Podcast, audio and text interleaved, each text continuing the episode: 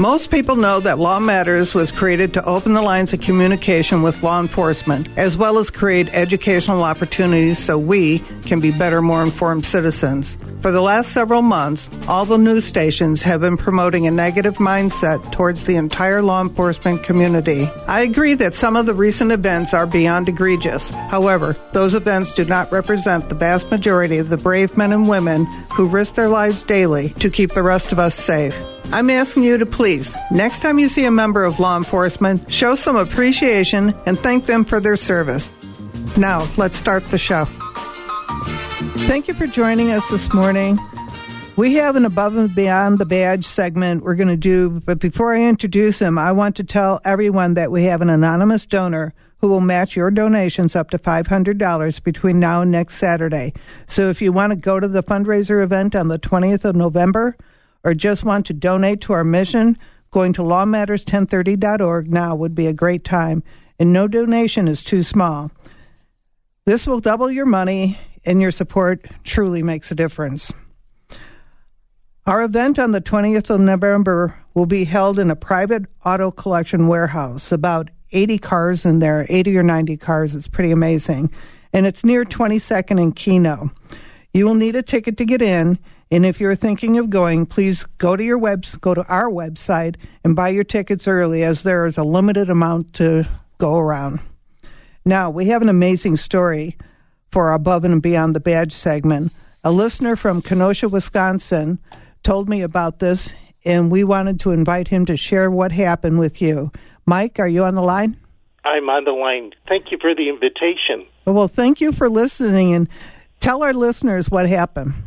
Well, on the 21st of this month, uh, a gentleman from Chicago, uh, first of all, he killed one person, and then he killed a second person, stole that person's car, and drove to Kenosha, Wisconsin, to a town in, known as Bristol, where the law enforcement area got a tip that this guy was coming, and so the they they had to uh, use Riggs, who was the um, canine officer, and he was shot in the head, and but he kept going after the suspect, and he has survived after being taken to a um, a vet clinic in in the suburb of Chicago, and um, but what why I really called was that you know he unso- unselfishly took the time to do this because uh, he knew how he was trained. But the darndest thing is, there was very little mentioned of his service. That's the way it goes sometimes, you know. And I I was so taken with the story when you you sent it to me that we are honoring Riggs and the deputy, his handler, and we've already sent the award and his his challenge coin and a dog toy to Kenosha. They should have it today. So okay, good. They'll have it today and thank you. Thank you for letting us know about this, and we thank them for their service. And Riggs is one badass dog, you know? No kidding. He was shot over one eye, and it went out the back of his head. I saw the photo of him on, you know, his coming home ceremony. Right. It, he acted like nothing happened. Exactly.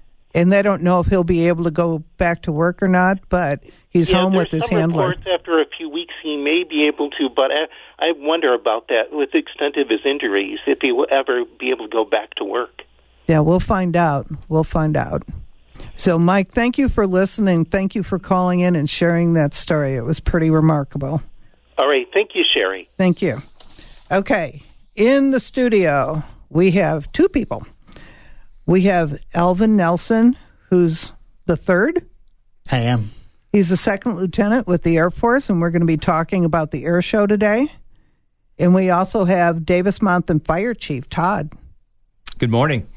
And I want to know everything that's going on over there. There's a lot happening. There's a lot of preparation preparation going on. So before we get into that, Todd, tell us about you, your background, and why you're here in Tucson. Okay, well, very good. Well, first and foremost, thank you very much for the opportunity, Sherry, to uh, come on to the uh, station and talk about the air show and the uh, upcoming events this week and uh, reaching out to the public. Uh, but my name is Todd Canelli. I uh, started my fire service career in Southern California with California Department of Forestry in the late 80s. Oh, cool. So we did the wildland gig for a while, and then uh, wanting to go ahead and expand for that and you know service to the community, opted to join the uh, Air Force. So I joined the Air Force Reserve out of March Air Reserve Base back in '89, and the only open position in the reserves at the time was in at Davis Monthan down in uh, Tucson, Arizona. So I did the commute from uh, Riverside area, actually Norco, to uh, Tucson every month as a reservist, and uh, did that as an airman basic, uh, enlisted. And then, uh, as we all know, back in August of 1990, Desert Shield kicked off. Uh, then, subsequently, Desert Storm afterwards. So, yeah they mobilized us from California to go to Nellis Air Force Base. So I served about three or four months at Nellis Air Force Base during Desert Shield, and then uh, Davis Monthan was tasked to deploy to theater. So they activated the reserves in uh, January of '91. So then I was uh, put on orders for two years over at Davis Monthan, and that's where I started my military career, and which led to getting a civil service job. So, still in the military, uh, served eight years enlisted, got out for a couple years, and then uh, pursued my commission. And I was commissioned at March Air Reserve Base and uh, living in Tucson. And I was commuting back and forth there for years. But since that time, I now work for First Air Force as the uh, Arizona Emergency Preparedness Liaison Officer for the state of Arizona. The whole state. The whole state, yes. Actually, Region 9. So we'll actually go to Nevada, Hawaii, California. We've been deployed on such things over the last couple years for COVID. We were on the first flight at March when they brought the first, uh, Department of State brought the first uh, plane in. So we were there for that. We were up uh, last year uh, for the August fire, complex fire up in Sacramento. So we were working the command post for that and then just recently back in uh, D.C. work in Operation Allies Welcome and Allies Refuge. So we are all over the place, and uh, we're essentially the uh, go-between between the federal government and the DoD. So do you go to Hawaii when the volcano erupts?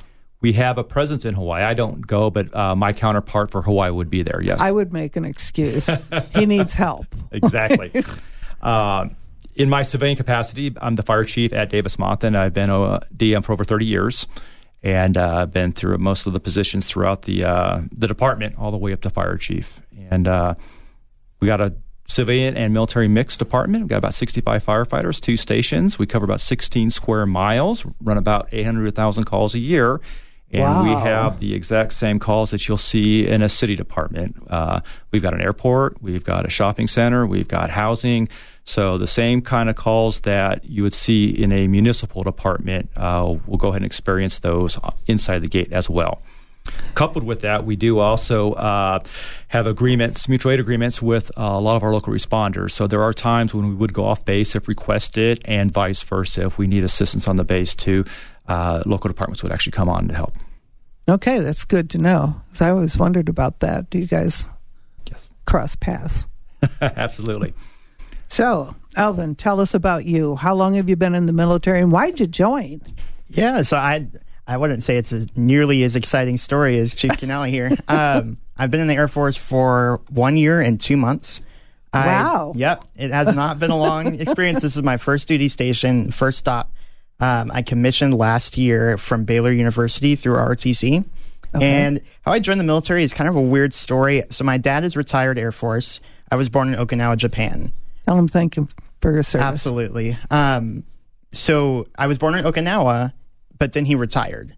So I was born at the tail end of his military career, so I did not have the military brat experience. So you're not a brat, thank God. I, I would I would not consider myself one because um, I got Austin, I got suburban Austin life, you know, American kid. Um, so when I got the idea to join, I was in the Civil Air Patrol. Um, so I was attached to the Air Force in that way. Mm-hmm. And then when it came time for college, I wanted a film degree. But convincing my parents that I could have a job when I came out of that was a bit of a harder hurdle to jump over. Um, so the day of orientation, I decided, okay, I'm going to do ROTC just so that I can have, if film doesn't work out, I can have something to fall back. a back backup. On. Correct. Yeah. Um, and it runs the military military service runs in my family. Um, a bunch of my grand grandfathers, uh, uncles, um, cousins have served in the military. We've got an entire all in community. the Air Force. Are they for the most around? part? Mostly Air Force, some Army. And then I also have an uncle in law enforcement as well.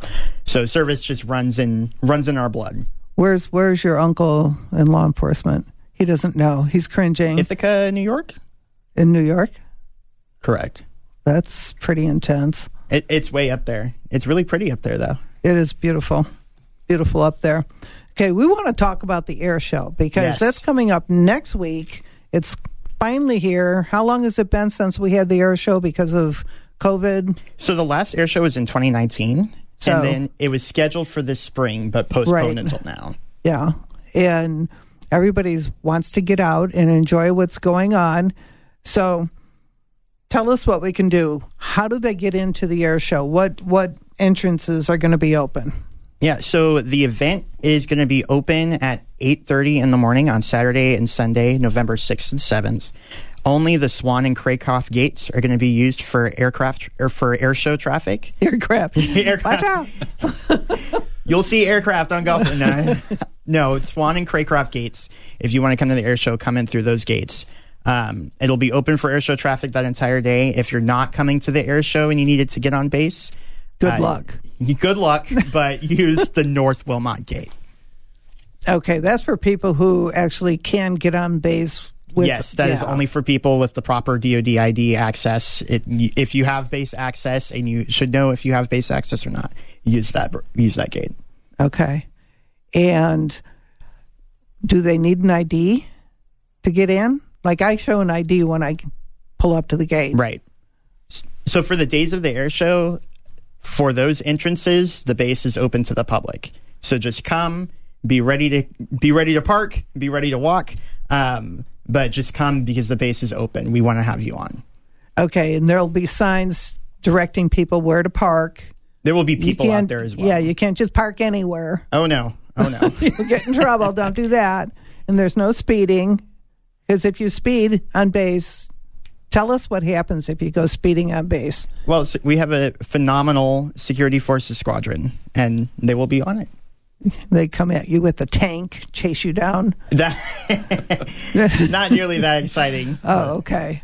But don't speed. Don't no drag racing. Well, Don't be stupid. if you're coming on for the air show um, through the Swan and Craycroft gates, those uh, we've got a traffic flow pattern that's set up to specifically direct everyone there to parking. So Okay. you, if you come on base through those gates, you will not be able to access other areas of the base. You will be going to and from airshow parking. okay.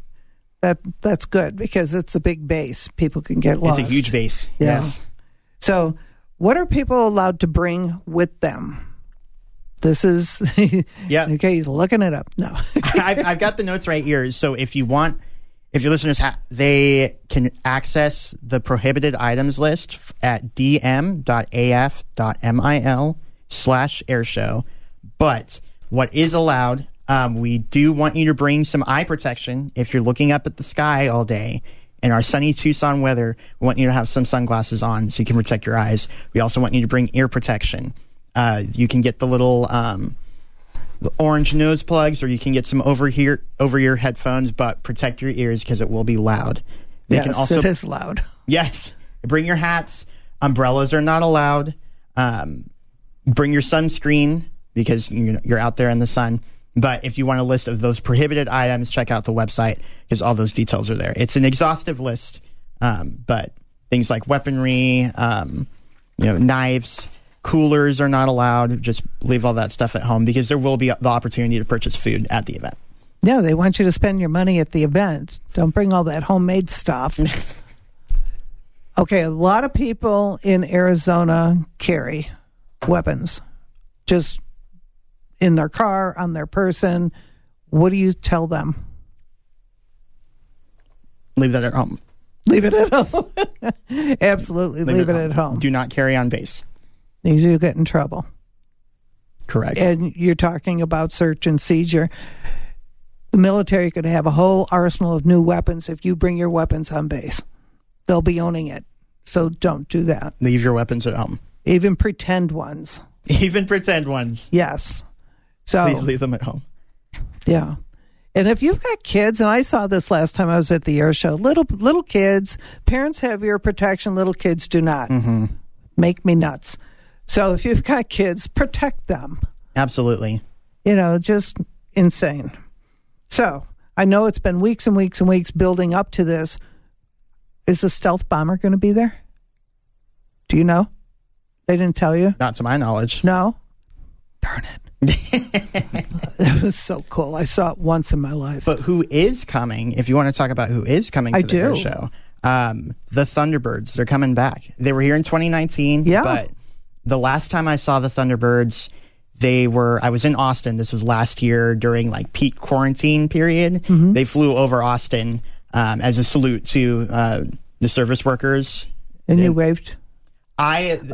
They were just past my field of view, but I heard them. and I heard felt that boom in my I knew stomach. they were there. I knew they were there, so now I can see them up close and personal, and everybody else who comes to the air show can as well.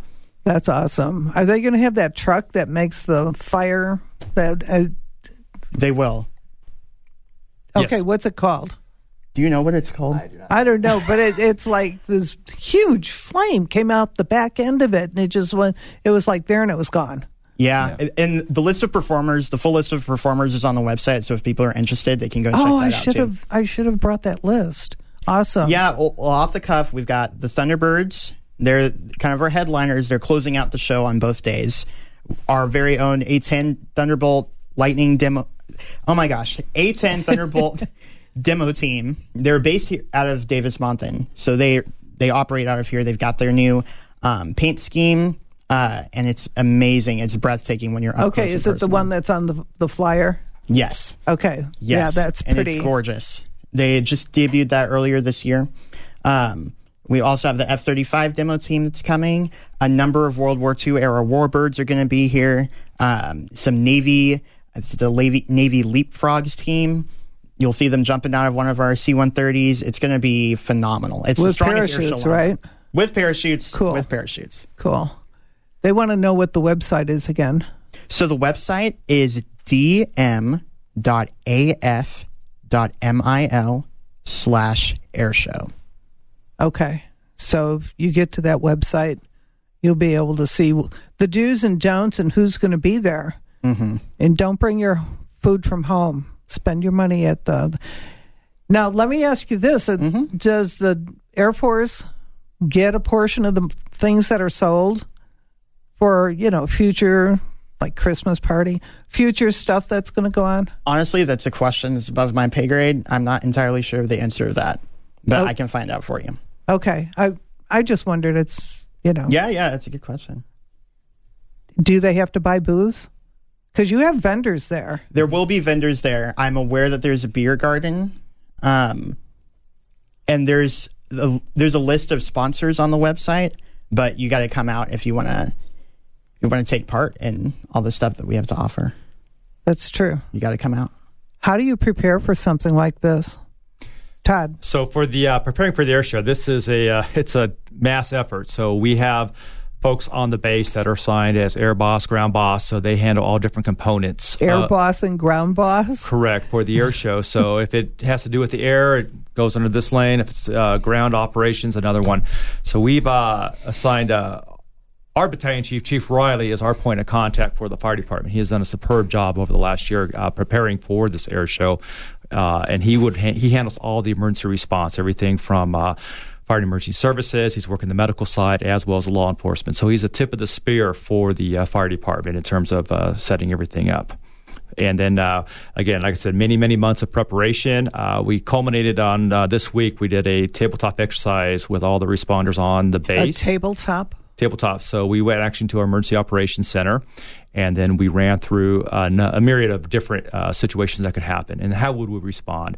A number of our local responders were with us in that exercise, so we could have that crosstalk, so we could talk about capabilities and uh, what we need to do to go ahead and, like I said, render aid in the event something were to happen. for the worst case scenario. Yes, ma'am. But you have um, little scenarios like somebody has heat stroke or you know somebody's cut and they're bleeding. We do. You respond to that too. We do, and the uh, med group on the base they'll have a contingent also of responders. There's there'll be a hangar that's identified as people walk in with a big red cross on it. We're going to call it Med Main, and that's going to be the main uh, facility for any kind of medical emergency you might have, any lost and found, that sort of thing. So it's going to be uh, plainly uh, marked so everyone can see it. And then we'll have a number of rovers, uh, meaning Polaris side by side, UTVs, golf carts that will actually be in the crowd as well. So if there's an issue, they can go ahead and flag them down. If there's any kind of heat stro- heat emergency or environmental emergency, scuff knee or something like that. Uh, we're looking at weather roughly about 80, 81 degrees both days, sunny, so it should be fabulous uh, weather for the air show. Gorgeous. But with, yes, but with that, as LT is saying, you know, watch the sunscreen, watch the sunglasses, the hearing protection, everything else. Uh, but we'll go ahead and as you walk into the air show, you'll see the medical facility for that. Okay. So you're right out there where the air show is taking place. Right. Upon entry, as soon as you start walking to the actual air show and the exhibits, you'll see it's, it's plainly marked and uh, you can't miss it. Are you going to be there? I will be at the air show, but I'll be all over the place. So I won't be I'll in one location. all over the place. yes. Several years ago, when we had the Super Bowl here in Arizona, I worked the Super Bowl, and afterwards I found out that there were probably as many security personnel as there were visitors. So just because you don't see somebody in uniform doesn't mean you're not being watched. 100%. You will be watched. Yeah. So Absolutely. So there here's here's the list of the following carry items are prohibited. You can't bring your cooler. Forget the cooler. Out alcohol. Forget that. CamelBaks, paint balloons, illegal drugs. Of course. Why would you take drugs onto an Air Force base? And that's a federal facility, so marijuana is not allowed. Correct. Okay, just make that clear. Um, of any kind, large large camera bags. What if you have a large camera? If you have a large camera, hopefully you've checked in with our public affairs office. That's me, um, and we'll we'll get you squared away. Let's give everybody your cell number. Absolutely not. So bicycles, scooters, skateboards. Oh, and those shoes that have the skates built in, don't wear them. Heelys, none of those. Go karts. What are RVs? RVs? Don't you have an RV park on base? That's for if you have base access. That's um, it's the fam camp. Uh, people you know can rent a spot and live there, but if you're coming to the air show, there's no RV parking available. Like if you were coming from, let's say you're coming from Wyoming, you brought your RV with you, there would be no place to park that on base for the air show. So Uber's going to take you to the gate, and then you're on your own. Uh, hopefully, Uber wouldn't just leave you at the gate. Uh, it's, and it's about four miles that way. yeah. Uh, what else is on here? Weapons, obviously. You have to be smart. Brass knuckles are considered a weapon. Mace, pepper spray, box cutters, uh, nunchucks, firearms, knives, etc. So leave the etc. at home too. Exhaustive. leave the etc. at home. Okay. We're going to take a quick break and we'll be back in a few. Yeah, I'm going to get to pets on the other side. Don't take that down.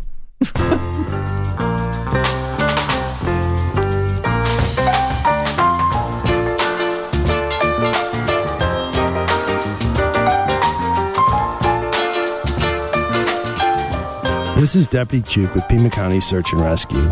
Save your phone's battery life so when you get lost, we may contact you. Wearing bright colors that can be seen from a distance helps the effort. This is a rescue, not a scavenger hunt. Saving lives means staying informed. Knowing the dangers of using counterfeit prescription pills can help those you care about and keep our community safe. As a parent, educator, neighbor, or friend, we all play a role in building safe and healthy futures for ourselves and our loved ones. Do your part. Take the first step today. Visit GetSmartAboutDrugs.com to access education, prevention, and treatment resources. Counterfeit prescription pills laced with fentanyl are deadly. Be their protector. Be informed. Visit GetSmartAboutDrugs.com. Hi, this is Sherry asking you to tune into Law Matters live show every Saturday morning at 8.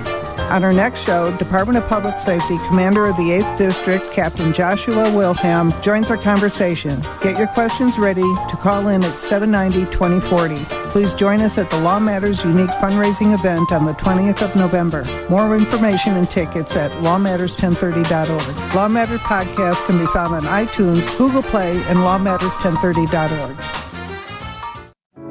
To report suspected human trafficking, please call the National Human Trafficking Resource Center at 1 888 373 7888 or text help or info to 233 733. To learn more about Homeland Security investigations and our efforts to combat human trafficking, please visit our website at www.ice.gov or check out the DHS Blue Campaign at www.dhs.gov slash blue campaign. For more information on the Southern Arizona Anti Trafficking Unified Response Network, please visit us at www.saturn.org or find us on Facebook. Law Matters was created to open the lines of communication between law enforcement and you. 1030 in Police Code means excessive use or unauthorized use of the radio, something we do with each podcast posted to iTunes and Google Play. Hi, this is Rich Tracy inviting you to join our conversation and asking you to support our mission. Please go to lawmatters1030.org to contribute. No amount is too small.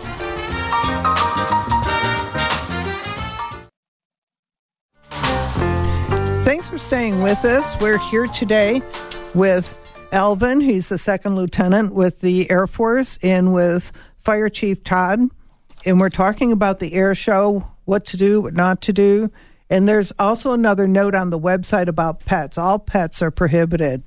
Your turtle, your dog, your canary, doesn't matter, leave it at home. And don't leave it in your car.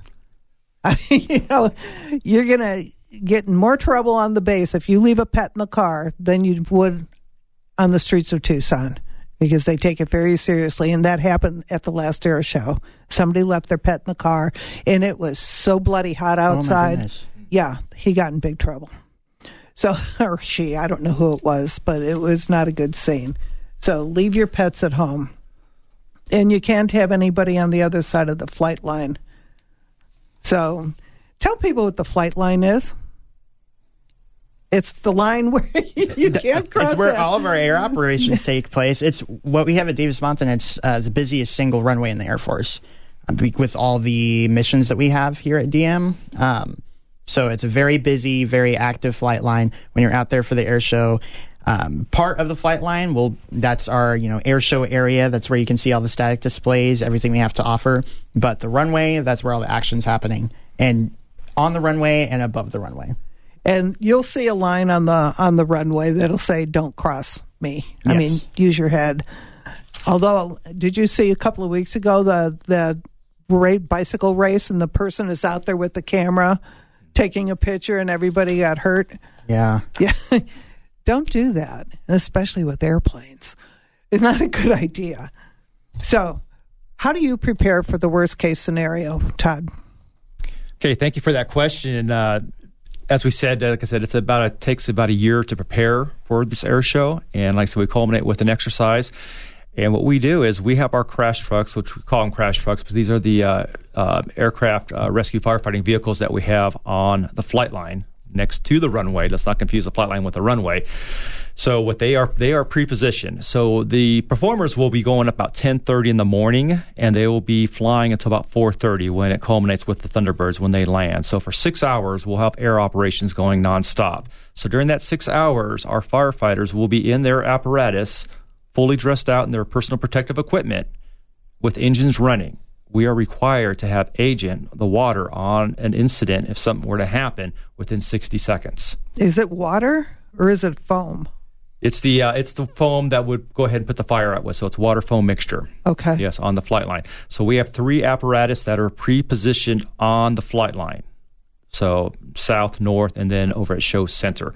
So quick response within 60 seconds. We'll actually be applying agent with a follow-on element to go ahead and do any kind of extrication that we might need to.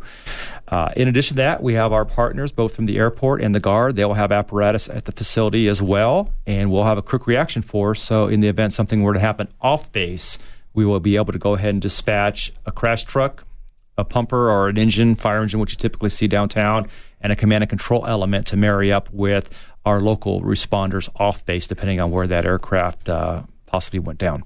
Okay, the National Guard. You're talking the Air National Guard or the um, Army National Guard? The Air National Air Guard, the 162nd out of TIA. Yes. Okay. So, what about that base on Pinal Air Base? Is what's it called? That's the? Silverbell Heliport. So it's Army. That's the Army Guard. Okay. Yes. All right. Didn't know. We are partners with them as well, so we would be in communication in the event something were to happen in the far northwest side of uh, Pima County, you know, southwest corner of Pinal County, so we can Yeah, because this doesn't happen just above your head. This happens Correct. in a large area. Right. Okay, are you in that same stance when they're practicing? Correct. Anytime they're up and doing any kind of aerobatic maneuvers, we will be in that posture. So on Friday when they're practicing, we'll be out there, and then uh, both Saturday and Sunday. And when the heritage flight comes in, you're doing the same thing. Exact same thing. And every March, uh, Davis Monthan plays host to the Heritage Conference to go ahead and get all these aircraft signed off to do these air shows. So we're in the same posture, albeit not with uh, 50 to 100,000 people on the ground. So, uh, but in terms of standing by for any kind of aerobatic maneuvers, we're out there. So, how do you train your people on base? Is there special training for that, or is it what you trained to we, do? we do all of our firefighters. They are certified internationally for airport firefighting and for um, that kind of support. And we have a regional training site on the facility itself. And we train with about 20 different departments throughout Pima County and Arizona. And they come out in everything from aircraft firefighting to structural firefighting, technical rescue, and everything else. So we have a great relationship with a lot of our emergency responders throughout the county. So we will go ahead and we'll train. We have three mock ups that are propane with um, helicopters. What does cars. that mean? It means we for the fire we can actually uh, have a exhibit the fire or we can uh, simulate the fire with actually propane have a real fire and we also have a live jet a regular fire that we would burn off spec fuel with we have not been using that in the last couple of years but we would train our firefighters using actual fuel for the fires as well but uh, for right now we are using propane to go ahead and uh, uh, simulate that kind of fire To put the fires out, do you use like the Forest Preserve uses a plane that goes over and it dumps that fire retardant? Do you do that for this type of a scenario? Our trucks uh, range anywhere from 500 to 3,000 gallons, 3,300 gallons of water in them. And these are the big crash trucks that are used for the flight line. So they have turret operations that they'll go ahead and dispense that uh, agent. So they don't have to fly over No. and dump it. No. But you could if you wanted to. We don't have that capability Oh. on the installations. Okay, just wondering. So, when you have all these people coming in, like the Heritage Flight people, you said they get certified internationally. Do you periodically train internationally? Do you go to their school or their fire department or their Air Force base and train there too to get to know the areas? So, two different things. When I say internationally, that is our international credential that our firefighters get for their training. Okay. Not part of the Heritage Conference. So, the Heritage Conference, you have all the heritage birds, the warbirds coming in. So, we have what we call pre fire plans for each of those aircraft. Tells us how to shut them down, how to get in. Each one's different. Each one's different. and then what we'll actually do is we'll sit down with the aircraft commander prior to the show starting, and we'll get a full walkthrough of that aircraft prior to the, them flying. So you get a private air show. Essentially, yes. So, the people that are flying these heritage planes are they military personnel? Or are they civilians? It's a, can you? So, a civilian. It's a civilian entity, but I think it's supported by the uh, the military. But LT, if you can elaborate. There's the uh, there's Air Force Heritage Flight Foundation, and they're composed of um, I think it's former military, and then a lot of. There are also pilots here that are not military and have had no previous military affiliation, but they fly these planes. They're aviators, um, so they participate in that way. And are they responsible for the plane they fly? Do they own that plane? Because, you know, I'm thinking maintenance, upkeep, it's expensive. The aircraft are privately owned. Whether or not the pilot owns that particular aircraft, I can't answer that. But I know that a lot of those warbirds are privately owned. Yes. Okay. That's pretty intense. So, did you call him LT? I did. There's that military lingo right there. I know. I'm hearing a lot of military lingo. You said something about the theater before, and I'm like, okay, I know the theater. I only know that because my dad was in the Marine Corps and he fought in the Pacific Theater. So, explain to people what the theater means when you say they're deployed to the theater. Do you want me to take Okay. Please. Theater of operations. So, for example, in the uh, uh, Indo-Pacific uh, theater, uh, like I said, what you're talking about for, you know, we call it PACAF in the Air Force, Pacific Air Forces. Uh, we might call it um, Southcom, Southern Command. Those would be down south of the United States, for example. That's a particular theater. Uh, Central Command. That's going to be uh, just different areas or different theaters that we would go ahead and deploy to if we need to to go ahead and support. So just different theater of operations where we uh, do our business.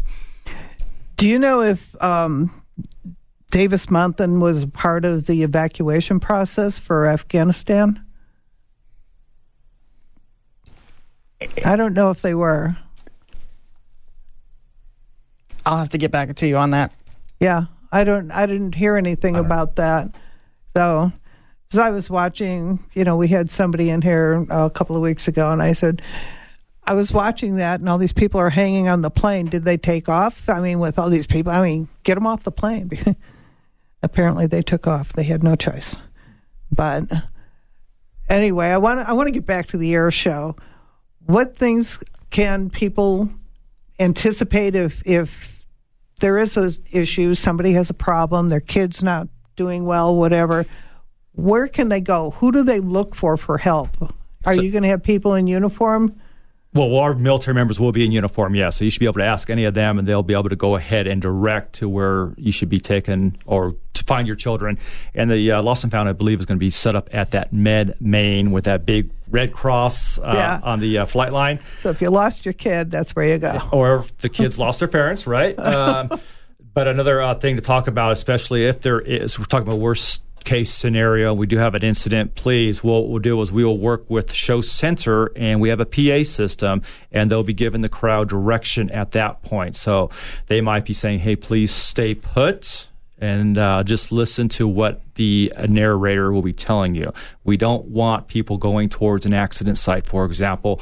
We're going to have very large response apparatus trying to navigate, so we've got to make sure we have access uh, through those areas. So we don't want people running in front of the uh, the vehicles and so forth. So, please, if something does happen, Or the- running out and blocking people, just stay where you are. Right. The best course of action might be staying put where you're at, but that's going to be uh, relayed over the public address system. So please listen for that in the event something were to happen. Yeah, that's that's good to know because sometimes it's hard to hear the PA system, so you're going to really have to pay attention. No, absolutely, absolutely. Pay attention, but you want to in this scenario anyway. You've got a lot of aircraft, a lot of people going back and forth, and trucks. So you're going to want to pay attention to what's going on. Right. Yeah, no, absolutely. Unlike driving around in Tucson, where people are not paying attention, running red lights, doing all kinds of crazy things, drag racing. We don't want that. Yeah, and you don't want to do that on base. Trust me, it would be bad scene. So, what happens after the air show? How do people get out So for hours and hours? Yeah, so at the end at the end of the Thunderbirds performance, we're gonna go back to the cars. Um, the same flow of traffic out of base as it is on. You're going out through the Swan Gate or the Craycroft Gate, and in that mass, you know, line of traffic, you won't be able to get lost. You won't. You should not have any confusion about how to get off base because everyone else will be heading in the same direction. And don't try to take a shortcut No shortcuts. because you'll get in trouble. We'll find you. They will find you. Yeah. And, and correct. And also, just for uh, FYI, for your information, uh, inbound gates will be closing at 1500 or 3 o'clock in the afternoon. So if you're planning on watching the Thunderbirds from the base side, just make sure you're on the installation before 3 o'clock in the afternoon because at 3 o'clock, then we'll reverse the uh, lanes for the outgoing traffic. Okay. Good. And both lanes are going to be going out? We're going to reserve that flexibility to do that. We're not sure yet. We'll have to work with the security forces to um, determine that. Okay. All right. So I want to hear more about your background. Okay. Yeah. Why did you join ROTC? Why did you get involved with the military? Well, I wanted to do film, um, and that was my major of choice. That was that's what my degree is in film. But I didn't really know if there were any opportunities for me in the Air Force regarding film. Um, So My- what did you get your degree in? my degree is in film. So is the Air Force taking advantage of that? Yes. So I'm a. See? It, it took it took me having to talk to some alumni that we had come and visit us at the detachment. We had um, he was the commander of Air Force Reserve Public Affairs, and he talked to me about public affairs. Hey, you're in film. This is a communication focused degree path. My minor is also in corporate communication, so communication in general. This is an important aspect of telling the Air Force's story. There is space for you here. Um, so that became my primary motivator. I want to join. I want to be a public affairs officer. So, how many films have you produced? I've produced a music video. Oh, cool. I've produced a short film. Oh, Wait, two short films. Two short short films. films. Yep. Have And they been submitted to like any? yes, Yeah? the music Where? video. So I wrote and produced a music video for a local band in Waco. Uh, that's where I went to school, and it won gold at the Houston, the World Fest Houston International Film Festival, which is the same film festival um, that Steven Spielberg got his start at. Very cool. It's very exciting. yeah. Yeah, that music video will never be released, but it won. It won. Really? Yes. Good for you. Why don't you release it on social media? The band is well, the music video. Who who does it belong to? Is you know up in the air because it was a university production for a local band and their song. So that's the that's its Yeah. own whole legal thing. Also, the video doesn't really represent where the band is now, and we filmed it three years ago. So it's not really it's not going anywhere. So you do you plan on do you plan on staying in the military for life? Here's here's your commander's listening. You're I'm staying- committing. I'm staying in for as long as I like it, um, which I do. What a weenie I answer. mean, no, seriously, because I enjoy my job. I really do. Um, and this is what I wanted to do. Public affairs is exactly what I wanted to do. So, so are you going to be filming out at the um, air show? so I'll not. I won't be filming. We have some amazing broadcast journalist airmen who are going to be doing that. I'm going to be um, working with the media who are coming on base to capture the air show. Um, we're doing a bunch of um, a lot of interviews and you know events on base uh, to interview some of the pilots that are performing. So I'll be facilitating that next week. So do you know any of the pilots that you know? Are there any famous pilots coming to the show? I mean, the Thunderbirds are coming. well, I mean individual pilots. Do you know any? No. No, I Is this don't. a thank you for your question moment? no, no. I'm just, I'm just trying to think. Like any, I don't. You don't know the pilots that are coming are awesome. Yeah, but they I don't. I've seen them. You know, as far I'm in public affairs, so all pilots. You know, oh wow, you're a pilot. That's cool. Yeah, It's Okay. it's all cool to me. I think you should be filming out there. I think you should get the camera out and just you know. See, do a I'm mu- I'm do a with the music producing, video. not the filming.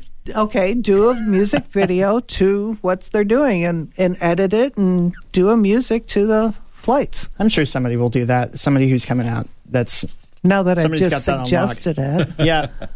See, you got to keep that. You got to keep that off air, Sherry. oh, I'm sorry. Don't don't listen to this. So no, I'm I'm serious. I think what mm-hmm. you you have to offer is amazing, and this is something I try to tell people when they're talking about the military career. They need everybody. They're not everybody who's Right. in in even in the federal agencies. Not everybody's a special agent. They need everybody. They need accountants. They need communications people. They need everybody. So get your degree because that's smart, and then join the military or join the military and let them pay for your degree. That's even smarter. So, what's your degree in? Undergraduate's in uh, business, and the graduate degree is in fire service administration. I know you're shocked. I am. I'm stunned. Where did you get your degrees? I went to uh, University of Phoenix for undergraduate, but then ASU uh, for my graduate degree. Oh, you're one of those. That's okay. We still like you. We won't hold it against you, Todd, until after the air show. There you So- go. we need you until then. So, how long ago was that? The degree? Yeah. Did you get it while you were in the service? So you know- Absolutely, yeah. That's Yeah. the best bet. Again, like you said, uh, the Air Force, the military as a whole, has so many benefits for our our uh, our airmen that take advantage of it. So they've paid for uh, my graduate degree. Do you have to do continuing ed? I have to. continuing education you We- have we every do year. We do for our emergency medical uh, technicians. There's requirements every year to be uh, doing their what we call CEUs to get that training Right. done. Uh, so yeah, we have continuing education. We are required by the Air Force. Uh, there's about 11,000 firefighters in the Air Force, so we're about the third largest fire department in the world. wow. So we think about it. We think of Davis Monthan. Davis Monthan has two stations, but we have departments all over the world. So there's about 11,000 of us, and then we have mandated training that we're required X amount of hours in each category um, to go ahead and stay proficient in those skills. Are you an EMT too? I am. Okay. See, the FBI has the largest SWAT team. You have the largest firefighting unit in the world. In the world? No, I think In the uh, country? We're, we're- I think we're the third largest in the in the world. Who's the first? It's going to be, I believe, it's Tokyo is going to be the first, and then New York is the second, I believe, at last uh, count. Do you want to transfer over to the fire department? Not particularly. we, we need to build up some numbers here. so, recruiting. Let's recruit some people. Let's start with the fire department. Any fire department, right? Any fire department, yes. Uh, like I said, we're all the fire departments. Like I said, uh, same boat. We have a lot of the same the same qualifications. Uh, get your EMT knocked out. There's some departments that are running what we call green academies, where they offer the EMT in the academy uh, to go ahead and bring folks on board. But as a rule, I also teach at uh, Pima Community College, and we teach the fire science program there as well. You so teach? I do. I do. I did not know that. Yes. So we, uh, you can get associate's degree at Pima Community College. Yeah. And they also have a fire academy at Pima College. You get your fire one and two When did they start that? many, many years ago. Okay. So I've been teaching with them for over 20 years. And, and uh, I know. Uh, so that's a good way also to go ahead and uh, dress up your resume, get your fire one, two out of the way, get your EMT. Get Why your, is it called green? Because it's basically coming in off the street into the fire service. Oh, you're green. So- okay, a newbie. That's that's it's more jargon than anything, and uh, they offer all the uh, the classes that a candidate would need to get to that level to be on the trucks within six months, or how long the academy takes. Every department's a little bit different. Are they hiring? I mean, do you hire off, off like somebody goes to this academy and they're certified now? Can you hire them? All of our hiring is gone is done through the Air Force uh, Personnel Center. So our firefighters, our academy is in San Angelo, Texas, Okay. Goodfellow Air Force Base. That's So you have to be a, a military member. a yes. military member to work for you. Correct. We have a number of civilian uh, firefighters, but most of those civilian firefighters throughout the uh, Air Force have had uh, background in the Air Force Okay. already. So They get the, the certifications and the credentials uh, for the hiring process. So what we'll do is we'll send our young airmen to basic military training at Lackland Air Force Base. That's our BMT, basic military training, and I think that's eight or nine weeks now, if I'm not mistaken. Mistaken, and then from there they'll send them to San Angelo, which is Goodfellow Air Force Base, and that is almost four months fire academy. And through that rigorous program, they'll go ahead and get their firefighter one, firefighter two credential, and that's an international certification through the International Fire Service Accreditation Congress. So that lets everyone know on the world stage that I have met these requirements to this level. Uh, they'll get their uh, EMR, which is Emergency Medical Responder, through the National Registry, and then they'll also get the airport firefighting and a number of other certifications. Okay. In order to get all these certifications, they have to do physical activities plus written exams. 100%, right. And then it's third party certification. So if I train you, then another person will come in or another entity will come in to go ahead and certify you. and see if you know what you're you're doing. That's correct. Have you ever been a hotshot? I have not. I worked for CDF, uh, California Department of Forestry, back in the 80s, uh, but most of our stuff was done. Um, like I said, we were on what they call a Type 1 engine, which was a, a big fire engine that very rarely left the pavement.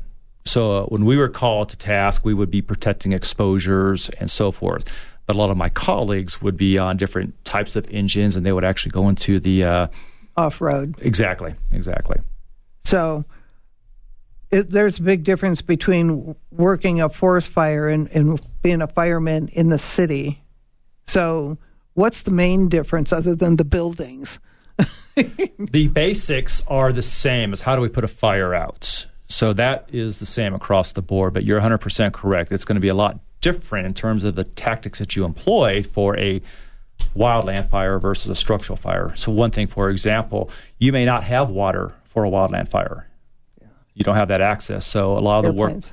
bring in the airplanes, which are very expensive and very, very dangerous.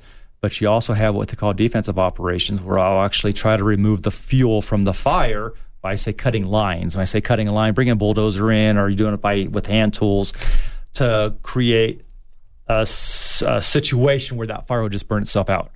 Or, like we have saw with the Bighorn fire, that we might actually be doing like backburn operations. We'll actually burn part of the fuel in a controlled environment so that fire that's raging towards us will actually burn out because there's no other fuel to burn. So you're, you're just employing different kind of tactics go ahead and fight the fire. And there, there's different training for both of them. Absolutely, yes. So if you were going to be a fireman in the city, how long would you have to train? I think their academies, and uh, every city is different as far as how long their academies. They can be anywhere from a couple months all the way to six months for that training, depending on what they need. And a lot of your city departments or municipal departments do have wildland crews that will actually go out for a couple weeks at a time. So they can take an engine and a cruise to Montana, to California, where have you, for a couple weeks and fight that fire, then come back. And is that considered training and experience for them? Do they put that on their resume that I, hey, I went from here to here? Is it? Well, they're trained to be able to do that. They have to be trained and certified to even go. Okay. But in terms of experience, absolutely. That's just an added experience every time you go. Because I know during fire season, I mean, they're going all over the place. Right. Firefighters are just everywhere from this state to that state, and they kind of work together regardless of where they're from. Right, and like it's getting worse. Uh, like this year, we are at priority level four in the early goings, which is one to five is the level. So that high, that early, we're mobilizing folks everywhere. This was the first year that we actually employed all of our mobile um, aircraft firefighting systems. So the Air Guard has they're C-130 aircraft, but they actually have uh, modules that go in the back, which will dump the slurry on the fires. So that's an actual Air Guard asset that was employed throughout the country also, and they were tapped uh, the first time in years, 100 Um, again, like I said, I was last year at the August uh, complex up in Northern California. Uh, so we're moving people all over the place all the time. And uh, like I said, I don't see any relief in, in sight uh, in the near future as a closing agent, I went to the fire here that we had in Pinal County, mm-hmm. I think it was, to do some signings for a firefighter.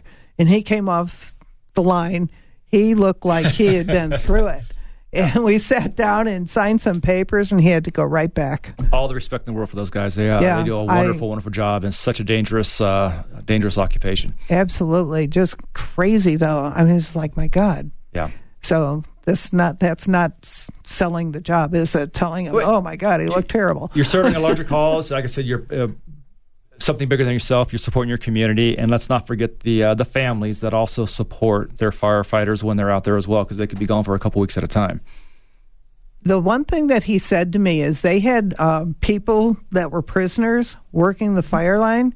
Do you have prisoners working for you, Todd? Not for me, no. But when I was a CDF, we would have the prison crews out for all of our fires. And they they work just as hard as anybody Absolutely. else. Do they have to be certified and trained? And obviously, Yep.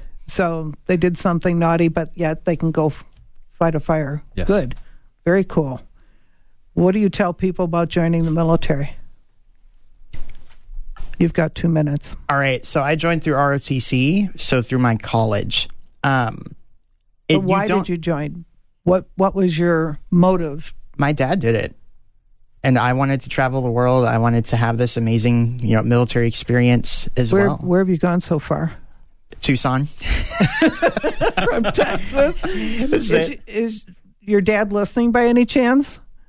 probably not. Okay. Um, i told them about this right before i came online. But um, he served in germany and the azores and japan. Uh, my parents spent the first 12 years of their marriage overseas. So i want to go and experience other cultures because learning about other cultures just excites me.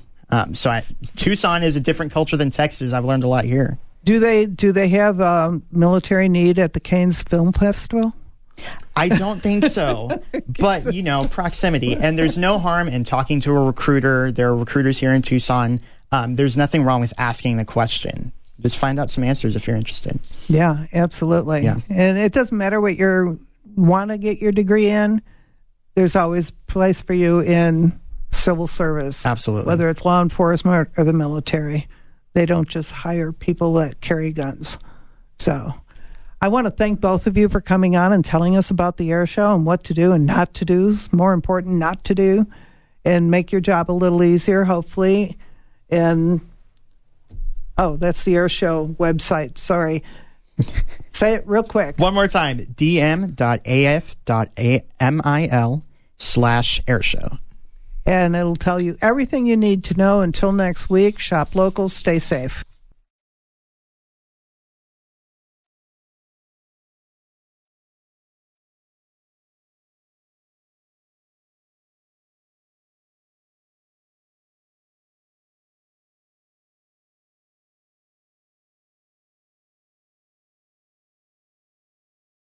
Hi, this is Sherry asking you to tune in to Law Matters live show every Saturday morning at 8. On our next show, Department of Public Safety Commander of the 8th District, Captain Joshua Wilhelm, joins our conversation. Get your questions ready to call in at 790-2040. Please join us at the Law Matters unique fundraising event on the 20th of November. More information and tickets at lawmatters1030.org. Law Matters podcast can be found on iTunes, Google Play, and lawmatters1030.org.